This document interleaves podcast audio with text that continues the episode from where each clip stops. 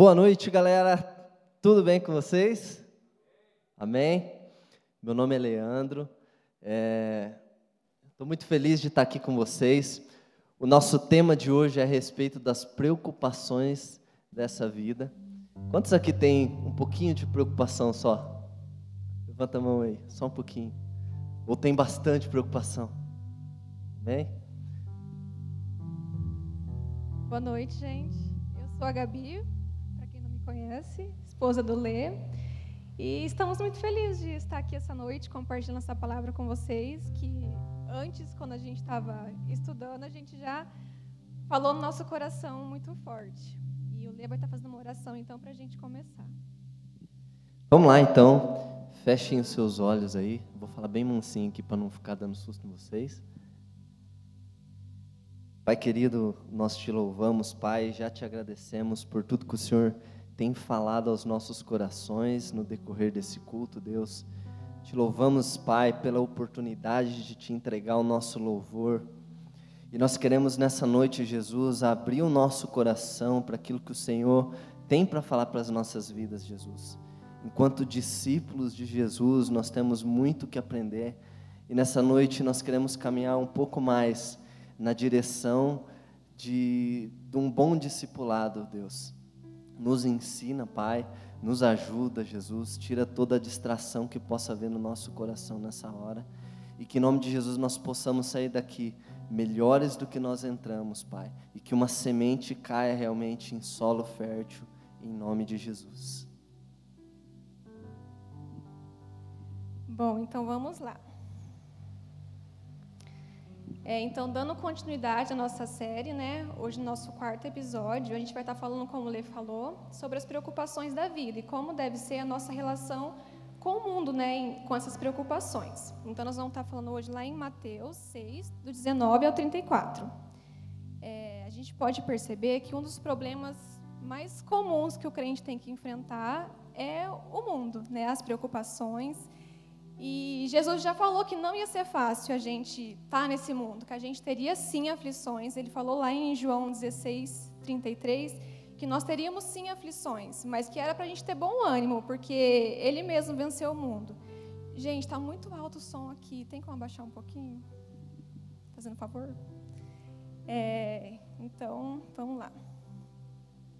E a gente tem o próprio exemplo de Jesus, né? Ele passou por esse mundo, ele passou por preocupações, ele, o diabo tentou ele, né? E ele venceu. E se nós somos a imagem e semelhança de Jesus, a gente pode também vencer. Se nós somos, se somos e queremos ser discípulos de Jesus, a gente vai vencer também, né? Então por isso Jesus deixou aí para gente alguns ensinamentos e argumentos que vão nos ajudar. É, então, vou começar a parte lendo lá em Mateus 6, do 19 ao 21.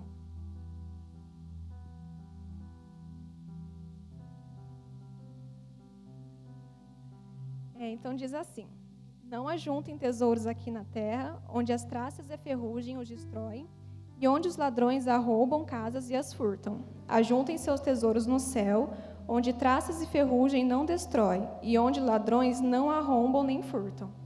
Onde seu tesouro estiver, ali também estará o seu coração.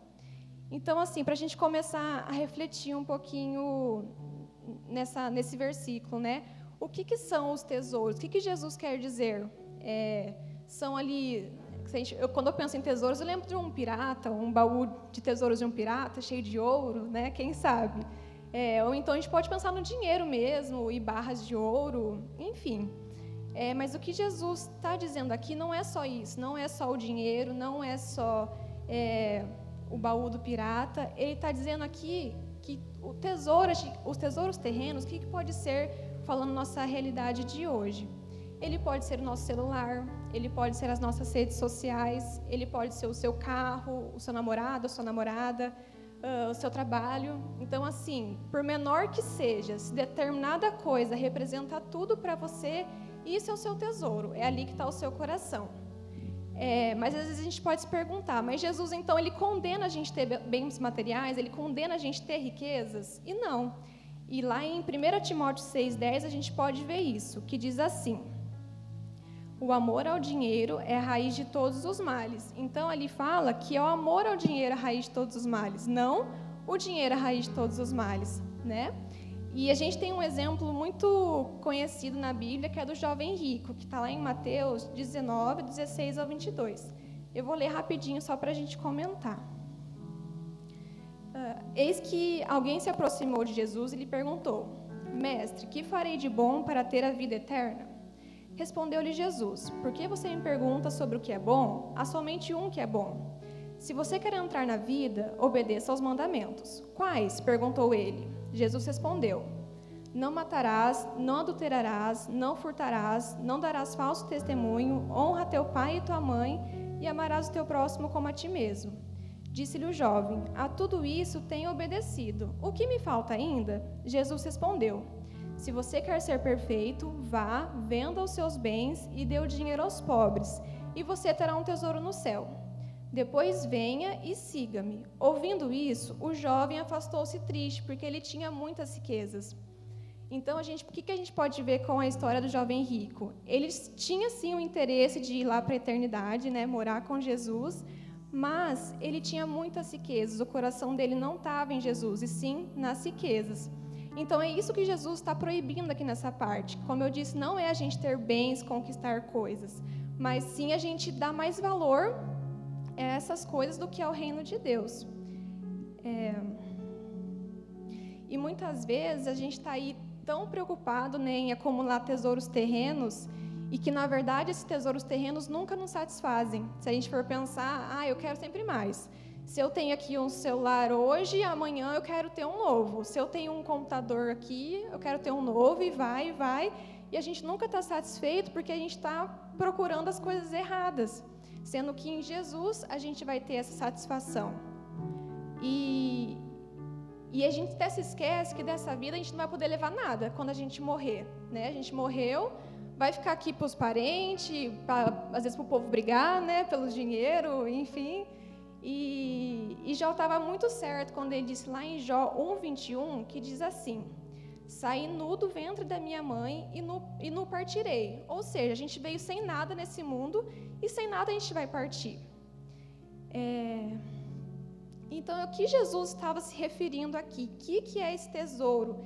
Que, que esse verdadeiro tesouro né, que a gente tem que ajuntar. Então, ajuntar tesouros no céu é fazer, fazer na terra alguma coisa cujos efeitos durem pela eternidade. Por exemplo, ter um caráter semelhante a Cristo, ter nossa fé aumentada, a esperança, a caridade, o crescimento no conhecimento de Cristo, a tarefa ativa por meio da oração e do testemunho de apresentar outros a Cristo, o uso do dinheiro nas causas cristãs. Mas você pode perguntar, Gabi, né, mas isso tudo aqui são coisas terrenas, né? São coisas temporais. Mas tudo isso aqui tem consequências eternas. Então, assim, isso que a gente tem que estar buscando. Então, se a gente for pensar um pouquinho, qual foi a última vez que a gente falou de Jesus para alguém? Quando foi a última vez que a gente viu lá alguém passando uma necessidade, a gente deu lá um, sei lá, um alimento, um dinheiro, uma roupa? É, será que a gente tem tido realmente atitudes como a de Cristo, né, se comportado como Ele? Será que a gente tem dedicado nosso tempo em conhecer a Jesus, em orar, em ler a Bíblia, né, é, separar um tempo maior, além do que é, maior do que as outras coisas que a gente faz, não é verdade? Então isso que deve ser nossos tesouros, essas, esses tópicos aí que eu falei para vocês é ali que deve estar o nosso coração e isso que deve ocupar o lugar na nossa vida. Amém? Vamos lá. Pessoal, continuando, é, gostaria de pedir para vocês abrirem aí em Mateus 6, de, nós vamos ler do 22 até o 24. Versículo 22 fala o seguinte: Seus olhos são como uma lâmpada que ilumina todo o corpo. Quando os olhos são bons, todo o corpo se enche de luz, mas quando os olhos são maus, o corpo se enche de escuridão. E se a luz que há em vocês é, na verdade, escuridão, como é profunda essa escuridão. Galera, a primeira coisa que eu posso trazer aqui é que é muito bom ver, não é verdade? Olha para a pessoa que está do seu lado aí e não fala nada, só olha para o rosto dela, dá uma olhadinha lá, tenta, ver lá dentro do olho, assim Olhou? Acontece que os olhos, eles são, eles iluminam tudo, tudo aquilo que existe dentro da gente, né? Ele muda a nossa percepção das coisas. De acordo com como como nós olhamos as coisas ao nosso redor, né? É, de acordo com os olhos, se os nossos olhos são bons ou maus, né? Muitas vezes nós olhamos as coisas de maneira diferente, né? Tantas situações que nós vemos por aí, é, por exemplo, nós estamos aqui dentro da igreja, algumas pessoas podem achar que está escuro, outras pessoas podem achar que está muito amarelo, outras pessoas podem achar que está aconchegante, né? Ai, tá, tá mais escurinha, tô, tá mais aconchegante, né? Então, os olhos de uma pessoa para outra, eles mudam, né? Eles mudam a percepção daquela pessoa é, com com relação ao ambiente onde elas estão, né? E os olhos, elas, eles dizem muito a respeito de uma pessoa. Quando você olhou para a pessoa que estava do seu lado, é, talvez você tenha percebido que ela está com olhos de alegria, né? Já viu aqueles olhos de alegria assim que você olha, nossa, tá, tá brilhando, né? Uma, uma, um dos exemplos que eu posso dar disso é quando, quando nós temos o privilégio às vezes de viajar para algum lugar e no começo da manhã tem, tem um café legal, né? A minha esposa ela gosta de duas coisas, além de outras, né? Ela gosta de viajar e ela gosta de comer também. Então, quando está viajando e está no momento do café, nossa, né? É uma alegria.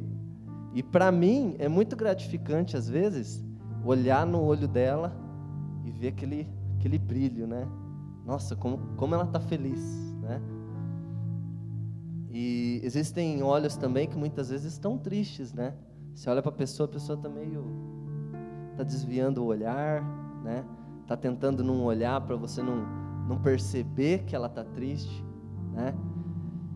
E os olhos eles dizem muito sobre as pessoas, né? Tanto que algum tempo atrás, às vezes, quando a pessoa desconfiava da, daquilo que estava sendo falava, falado, né? As mães usam muito isso, né?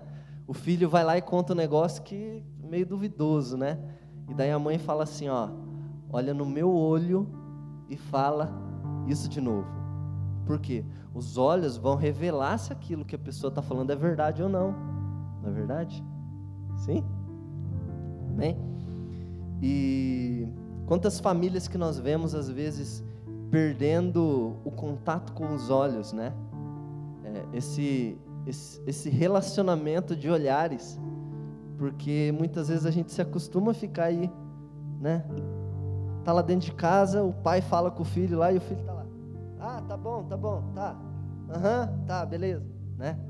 E às vezes acontece o contrário também, né?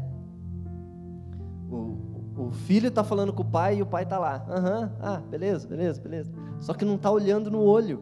Não existe esse relacionamento de olhar e realmente confirmar. Eu escutei o que você falou. Quando tem briga na família, como que é difícil olhar no olho. Meu apartamento ele tem acho que 48 metros quadrados. E às vezes sai uma faísca lá em casa. E daí, cara, como que é difícil? Você olhar no olho da outra pessoa e às vezes perceber que eu estou errado. Ou às vezes perceber que aquilo que eu falei não, não era para ter saído daquele jeito. O olho diz muito sobre a pessoa, né? E quando os olhares eles se cruzam, a existência é estabelecida. Por exemplo, se você gosta lá de uma, de uma pessoa, você gosta muito de uma pessoa, solteiros aí, e os casados também que um dia estavam solteiros, você olha a pessoa assim com admiração e ela passa. Né? Você olha de novo e ela passou, né? Você está olhando para a pessoa, mas a pessoa não olhou para você. Valeu alguma coisa? Não, se só uma pessoa olhou, não valeu. Mas e se você está olhando para aquela pessoa, aquela pessoa está olhando, está tá distraída e ela olha para você também e percebe que você está olhando. E muitas vezes retribui o olhar. Cara, para quem está solteiro e está admirando alguém, isso talvez já é a melhor coisa que ele conseguiu naquele dia. Então, os olhos, os olhares, quando se cruzam, é, a existência é estabelecida, né? Aquilo valeu mesmo, de fato. Se só um olhou, não valeu. Né? E Jesus antes estava falando a respeito de onde deve estar o nosso coração, né?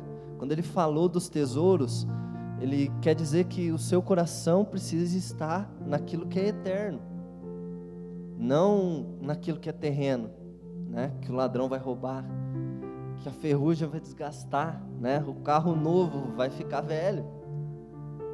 Só que agora ele está dizendo assim: preste atenção onde você está olhando, onde estão os seus olhos nesse momento, né? É isso que Jesus está querendo chamar a atenção aqui. Os olhos, eles são como uma projeção para o futuro, né? Onde você está olhando, provavelmente é o lugar onde você vai estar daqui a um tempo. Eu quero ler com vocês Provérbios 4, do 25 ao 27. Né? Provérbios é um livro com ensinamentos dos sábios daquela época, né? E nós podemos aprender muito com o livro de Provérbios. E nesse versículo fala o seguinte: Olhe para frente, mantenha os olhos fixos no que está diante de você, estabeleça um caminho reto para os seus pés, permaneça na estrada segura, não se desvie nem, da, nem para a direita, nem para a esquerda, e não permita que os seus pés sigam o mal. Mas eu quero que vocês olhem aí para o primeiro versículo, o versículo 25. Como que toda essa trajetória começou?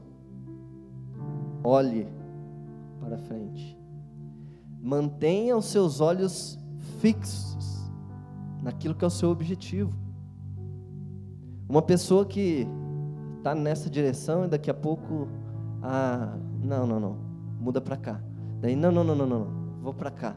Não, não, não, vai mudando a hora que vê, está no mesmo lugar, porque não manteve os olhos fixos em algo. Tudo começa com o olhar.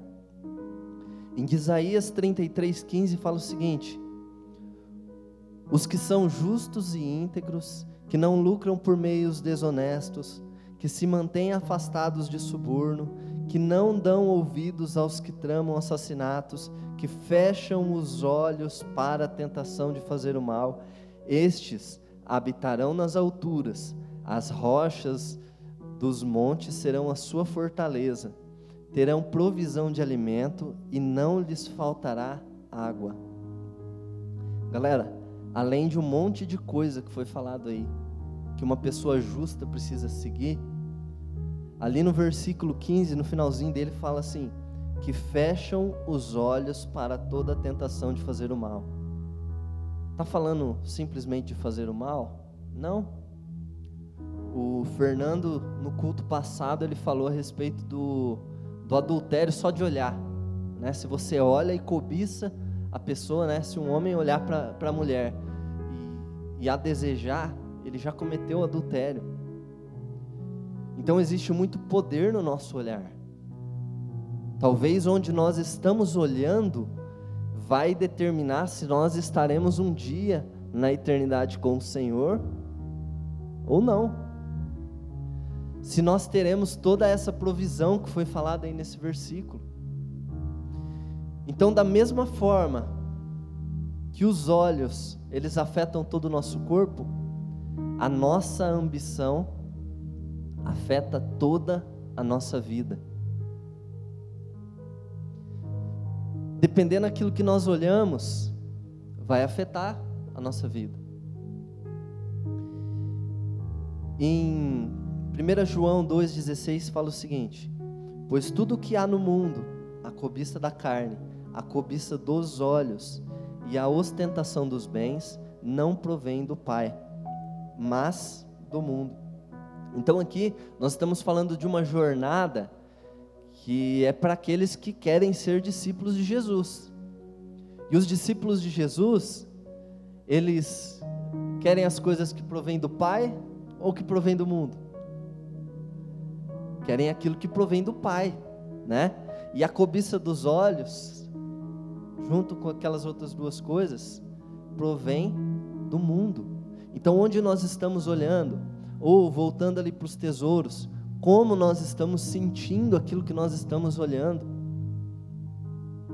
Será que quando nós olhamos para determinada coisa, aquilo enche o nosso coração de desejo ao ponto de nós perdermos o nosso sono e eu tenho que conquistar aquilo, eu tenho que possuir determinada coisa, eu tenho que. Será que existe uma cobiça no nosso olhar? Em Salmo 121 fala assim: Olho para os montes e pergunto: de onde me virá o socorro? Meu socorro vem do Senhor que fez os céus e a terra. E continua, continua e continua e fala do Senhor. Como é bom estar do lado de pessoas que são positivas, do lado de pessoas que têm bons olhos, não é verdade? Às vezes, vamos supor aqui, Juninho trocou de carro e veio me mostrar o carro, né? Cara, estou muito feliz, troquei de carro, muito massa, tal. Daí existem duas alternativas para mim. Eu posso olhar aquilo com bons olhos e falar: Nossa, cara, estou feliz com você. Que bênção que você alcançou isso, né? Olha só a cor que valoriza o carro, fácil de vender depois e tal. Eu posso falar bem. Ou eu, existem pessoas que têm olhos ruins, que vai passar a mão na lata do carro ali. Ah, mas tem massa aqui, ó. Ih, cara, você foi enganado. Ah, de, deixa eu escutar o motor. Ih, olha lá, tá, tá escutando o motor? Cara, como é difícil viver do lado de pessoas que têm olhos ruins, que onde está, está vendo coisa negativa. Tá tudo bom, tá na praia. E ao invés de olhar o mar lindo, o sol tá raiando, tá lá, sentado debaixo do guarda-sol e reclamando, ai, pessoal, sem educação, joga lixo aí, faz isso, faz aquilo. Cara, como é difícil viver do lado de pessoas que têm olhos ruins. E nós podemos escolher se nós teremos olhos bons ou olhos ruins para as coisas. Ter olhos bons não é ser uma pessoa otimista, que tudo tá bom. Não, não é ser bobo. Tudo tá, tá, tudo tá legal. Não, é você ver o lado bom das coisas. E pior tipo de cego é aquele que não quer ver. Já viu pessoa que está doente e não quer ser curada? Né? Isso é o finalzinho do versículo ali, que fala. É, lá, lá em Mateus que fala assim: E se a luz que há em vocês é na verdade escuridão, como é profunda essa escuridão? Ou seja, se a pessoa está debaixo da escuridão, está vivendo em trevas, mas ela acha que está na luz, cara, ninguém vai poder ajudar ela. Enquanto ela não perceber que ela precisa ser ajudada, ela não pode ser ajudada. Então, que grandes trevas existem nessa pessoa, porque ela não percebe que, é, que precisa ser ajudada. E por último aqui, versículo 24 fala: Ninguém pode servir a dois, dois senhores, pois odiará um e amará o outro, será dedicado a um e desprezará o outro. Vocês não podem servir a Deus e ao dinheiro. E aí eu trouxe três versículos para vocês: Marcos 12, 30, Mateus 10, 37 e Marcos 10, 21. No primeiro versículo fala assim: Amais o Senhor teu Deus de todo o coração o segundo fala: Quem ama o seu pai mais do que a mim não é digno de mim. Jesus falou isso. No último, vai e vende tudo. O que eu quero dizer aqui, você não pode amar a Deus e ao dinheiro. As duas coisas, elas, o amor a Deus, ele impõe uma condição de totalidade. Não tem como ser mais ou menos. Ah, eu amo aí. Como que eu vou falar para Gabi? Gabi, eu, eu te amo um pouquinho. É. Acho que vai valer? Ah, de vez em quando eu te amo. Cara, o amor, ele impõe uma condição de totalidade. Da mesma forma é quando você está servindo. Você não pode servir a Deus e ao dinheiro. Se você escolheu servir os dois, você já escolheu servir ao dinheiro. Amém?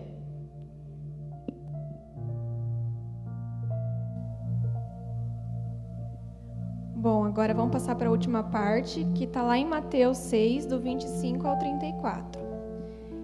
Por isso eu lhes digo que não se preocupem com a vida diária, se terão o suficiente para comer, beber ou vestir. A vida não é mais que a comida e o corpo não é mais que a roupa. Observem os pássaros, eles não plantam, nem colhem, nem guardam alimento em celeiros, mas seu Pai Celestial os alimenta. Acaso vocês não são muito mais valiosos que os pássaros?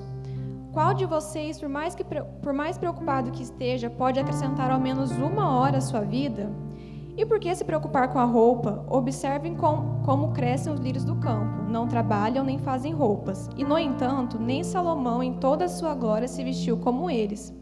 E se Deus veste com tamanha beleza as flores silvestres que hoje estão aqui e amanhã são lançadas ao fogo, não será muito mais generoso com vocês, gente de pequena fé? Portanto, não se preocupem dizendo: o que vamos comer, o que vamos beber, o que vamos vestir. Essas coisas ocupam os, o pensamento dos pagãos, mas seu Pai Celestial já sabe o que vocês precisam. Busquem em primeiro lugar o reino de Deus e a sua justiça, e todas essas coisas lhes serão dadas. Portanto, não se preocupem com o amanhã, pois o amanhã trará suas próprias inquietações. Bastam para hoje os problemas desse dia. Então, aqui, se eu fizer uma pergunta aqui, quem se considera ansioso? Pode levantar a mão, gente. E quem acha que ansiedade é algo ruim? Até quem não se sente ansioso acha que é ruim, né? E, e, por que, que a gente acha, então? Bom, para quem não sabe, eu sou psicóloga, então eu vou entrar um pouquinho nessa parte também, tá? E, e por que, que a gente sempre acha que a ansiedade é uma coisa ruim? Culturalmente falando, a gente sempre aprendeu que existem emoções boas e emoções ruins. Só que o que esqueceram de ensinar para gente é que cada emoção é importante, cada uma tem a sua função. E se eu te der um exemplo aí da emoção tristeza, né? Se a gente for pensar, ai, é tão ruim se sentir triste, né? Fala, não fica triste não, bobeira, né? É tão, tão ruim isso. Mas se, por exemplo, você está com saudade de alguém, você se sente triste, não é? E essa tristeza, por conta dessa saudade, faz você fazer o quê? E ligar para a pessoa, e mandar uma mensagem, e fazer uma visita, se der. Nesse momento não pode muito, né? Mas futuramente, quem sabe? E então, essa tristeza nos impulsiona o quê? A tomar uma atitude de ir lá matar essa saudade.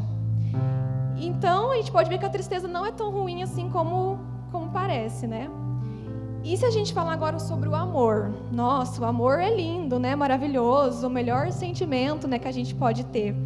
Mas se uma pessoa ela ama em excesso, o que acontece? Ela acaba se tornando dependente das pessoas, ela se torna possessiva e obsessiva pelo outro. Então acaba se tornando um relacionamento nada saudável.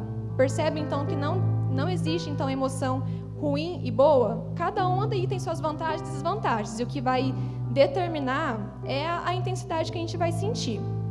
Então, o que, que é então a ansiedade?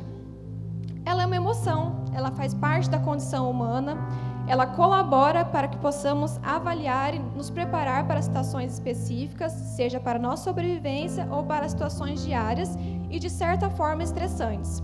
Ela contribui para que possamos enfrentar situações futuras com antecedência e para nos prepararmos. Então, por exemplo, a palavra de hoje, a gente não chegou aqui e vai, vamos falar o que dá nas ideias. Não, né? A gente está há duas semanas, né? Preparando e lendo, estudando. E, e faz parte, a nossa ansiedade nos motiva a isso. Da mesma forma, uma entrevista de emprego que você vai fazer, você vai se preparar, você vai fazer um currículo, apresentar um trabalho na faculdade ou na escola, você tem que preparar. Enfim, casamento então, nem se fala, né? O tanto de coisa que a gente tem que preparar e se organizar. Então, a gente pode ver que a ansiedade ela nos ajuda muito no nosso dia a dia. E a gente pode até comparar com o que Jesus disse lá no versículo 26 sobre os pássaros. Lá fala, né, observem os pássaros, né? Jesus dá o alimento para os pássaros, mas os pássaros, eles ficam lá em cima da árvore assim, né? Vem alimento, né? Não vai, não vai fazer isso, não tem uma espera passiva pelo alimento. Ele vai lá, tem lá a frutinha, ele vai na árvore buscar, tem o galinho lá, ele vai lá fazer o seu ninho, ele vai cuidar do seu filhote. Então ele não fica lá esperando o alimento. E essa sim é uma ansiedade boa.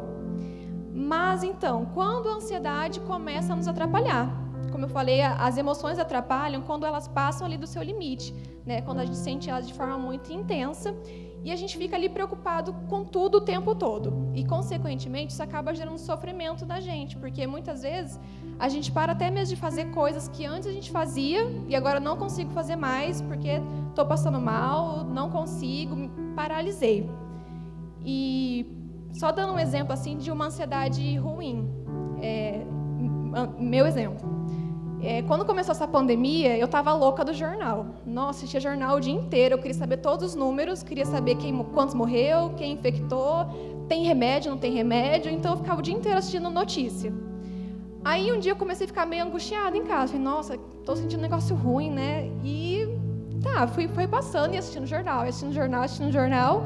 Aí que eu fui me tocar, falei, putz, estou assistindo muito jornal, estou ficando muito preocupada. E nós nós ficava até meio tipo, ah, será que a gente sai de casa? Será que a gente não sai?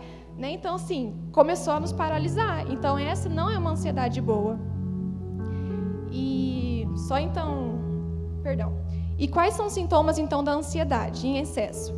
É, dor no peito. Vou falar algumas mais básicas que a gente vê, mas cada pessoa sente de uma forma.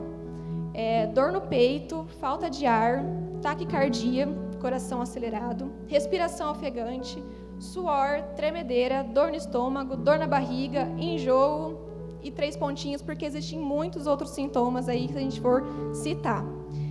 E fazendo aqui então um parênteses né, na, na palavra para te incentivar e enfatizar a importância da procura de ajuda, né? Quando a gente está assim com a ansiedade fora do controle, não só a ansiedade, quando a gente está é, alguma coisa está nos causando sofrimento, a gente precisa procurar ajuda, né? E se a gente tem pessoas para ajudar a gente, por que, que a gente vai segurar tudo isso sozinho, né? Segurar essa barra, né? Como dizem, tudo sozinho. E a gente tem aí profissionais, tem uns psicólogos que podem nos ajudar. Psicólogo não é para louco, viu, gente? Eu não atendo nenhum louco, né? E, e só contando um exemplo, né? O Lê liberou contar. Ano passado, por exemplo, ele passou por uma situação que ele precisou procurar uma psicóloga, porque eu falei, meu, não consigo mais te ajudar, né? Passou do, passou do meu limite. Então, assim, foi muito importante para ele, porque ele conseguiu ali se restabelecer, né? Lidar ali com aquela ansiedade. E da mesma forma, participar de um GC, é, ser discipulado por alguém, é tão gostoso quando a gente tem com quem contar, com quem a gente, ai, ora por mim, né? é, soma comigo em oração, tenha fé comigo, e isso é muito importante. Então, não passem por isso sozinho, procurem ajuda, porque é muito importante. Fecha parênteses. E, e, se Jesus deixou então tão claro que Ele cuida de nós, que Ele cuida das nossas necessidades, então por que, que nós ainda nos, nos preocupamos? Porque nós cristãos ainda sentimos essa ansiedade tão intensa? Porque muitas vezes a gente se esquece do Pai que a gente tem, né, que cuida da gente porque sentimos que a qualquer momento as, coi as coisas podem começar a desmoronar. E nesse caso aí da ansiedade, uma pessoa ansiosa tem que estar no controle, né? Porque se eu não estiver no controle, algo de ruim pode acontecer. Então eu preciso ali estar preparada para não desmoronar. E porque não temos fé o suficiente em Deus. E só enfatizando aqui nesse último ponto, se a gente for fazer um comparativo, então, a ansiedade em excesso é um sintoma da falta de fé em Deus. Né? Se a gente não, não confia em Deus, a gente fica ali preocupado o tempo todo. E no versículo 30, Jesus fala assim: gente de pequena fé. Ele não está falando que a gente não tem fé, ele está falando que é uma fé diminuída. E se a gente tem uma pequena fé, isso quer dizer que a gente confia em apenas algumas promessas que Deus tem para nossas vidas, quando na verdade nós devíamos ter plena convicção de todas as promessas que Ele tem para nós. Nós muitas vezes cremos no Senhor, mas não cremos nas Suas promessas. E, consequentemente, a gente vai ficar ansioso, a gente vai ficar preocupado, porque eu preciso fazer, eu preciso estar no controle, eu preciso, preciso, né? Quando Deus está lá, tipo, oh, estou aqui, né? Eu também posso fazer alguma coisa. E lá em Lucas 12, 25 ao 26 diz assim: Quem de vocês, por mais que se preocupe, pode acrescentar uma hora que seja a sua vida? Visto que vocês não podem sequer fazer uma coisa tão pequena, por que se preocupar com o restante? Então Jesus deixa muito claro, né, que a gente não precisa se preocupar. E, e a gente ainda vai é, nessa loucura de querer ficar se preocupando ainda, né? de não, eu preciso, eu preciso, e a gente se esquece aí do Deus que a gente tem. Então, por que, então, é, que pontos que a gente pode pegar na Bíblia do porquê a gente não precisa ficar preocupado o tempo todo? Porque, primeiro, Deus cuida de nós. E lá em 1 Pedro 5,7 diz: Lancem sobre ele toda a sua ansiedade, porque ele tem cuidado de vocês. Segundo ponto, porque nele podemos confiar, porque sou eu que conheço os planos que tenho para vocês, diz o Senhor. Planos de fazê-lo prosperar e não de lhes causar dano, planos de dar-lhes esperança e um futuro. Jeremias 29, 11. Terceiro ponto, porque ele não se esquece de nós. Lá em Isaías 49, 15 diz: Haverá mãe que possa esquecer seu bebê, ainda que ainda mama, e não ter compaixão do filho que gerou? Embora ela possa esquecê-lo, eu não me esquecerei de você. Quarto ponto, porque nele nós temos segurança. Lá em Salmos 4:8 diz: Em paz me deito e logo adormeço, pois tu, Senhor, me faz viver em segurança. E, e quinto e último ponto, porque ele sabe o que é melhor para nós. Lá em Romanos 12, 2, 12, 2 diz que a vontade dele é boa, perfeita e agradável. Então ele sabe das no nossas necessidades, né? Então, se a gente for pensar é, que Jesus, ele se, se, ele se interessa até pelas aves, pelos lírios do campo, por que, que ele não se interessar pela gente? Né? Imagina então o amor e o cuidado que ele tem por mim e por você. É, lá em Lucas 12, 7, fala assim: Até os cabelos da cabeça de vocês estão todos contados. Não tenham medo, vocês valem muito mais do que pardais. Gente, não nem precisava comentar mais nada, né? Tá, tá claro aí que Jesus cuida muito da gente e mais do que toda a sua criação, né? E, e que nessa noite, então, a gente possa estar se lembrando disso, né? Que, que nós temos um Deus maravilhoso, um Deus, um Deus e um Pai bondoso que a gente pode ir lá, Senhor, me ajuda, né? Eu não estou conseguindo, o Senhor pode me ajudar, eu creio no Senhor. E como eu falei no começo, né? A gente tem sim que fazer a nossa parte, a gente tem que, que ir lá é, nos preparar para determinada situação, mas sempre sabendo que nós temos um Deus que está ali para nos ajudar, que Ele vai cuidar de todo o resto. E Ele sempre nos surpreende com suas maravilhas, né? Porque Ele tem um propósito para mim, Ele tem um propósito para você, para todos nós. E basta então a gente crer nele, não precisamos ficar preocupados. Amém? É, pode ficar em pé, por favor. Então, assim, para a gente fechar, é, eu queria deixar algumas perguntas, né, diante de tudo aquilo que a gente falou aqui hoje, e que a gente possa estar refletindo e falando com Deus.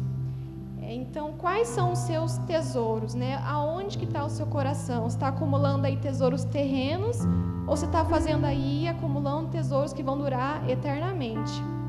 Onde estão suas ambições? Para onde os seus olhos estão olhando? Está em olhos bons ou está com olhos maus?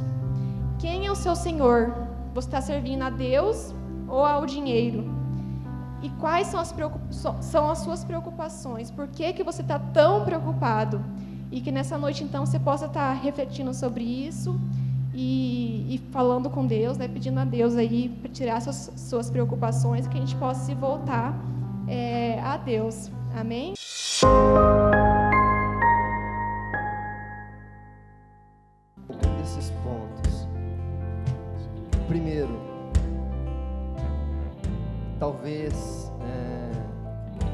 Existam corações que estão nos lugares diferentes, né? estão em lugares errados, né? tesouros que muitas vezes não, não, não estão voltados para o alto, mas nós estamos colocando os nossos corações em coisas terrenas. Primeiro tópico. Segundo, Pode acontecer de talvez os nossos olhos estarem voltados para a direção errada. Pode acontecer de nós estarmos cobiçando algo ou alguém com os nossos olhos. E a maneira como nós estamos olhando talvez esteja prejudicando todo o nosso corpo, toda a nossa alma. Terceiro tópico. Talvez nós estamos servindo ao Senhor mas o nosso coração não está inteiramente nesse serviço. Talvez nós estamos depositando parte daquilo que nós devemos colocar no altar do Senhor, mas não estamos sendo completos naquilo que nós estamos fazendo.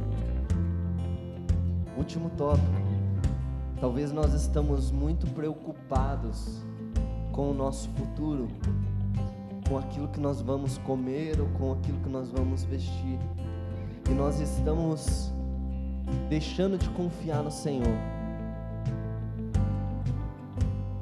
Agora, ainda com os olhos fechados, eu gostaria de pedir, se você se identifica com algum desses tópicos, ninguém vai aí orar, ninguém vai, vai te puxar para o lado, não, só levanta a sua mão, baixinho mesmo aqui, só confirmando de que você precisa de uma oração para algum desse tópico. É um passo seu agora de dizer, talvez eu precise de ajuda, talvez eu precise, eu precise um pouco mais do Espírito Santo presente nessa área da minha vida. Amém? Mais alguém aí se identifica? Continue com os olhos fechados.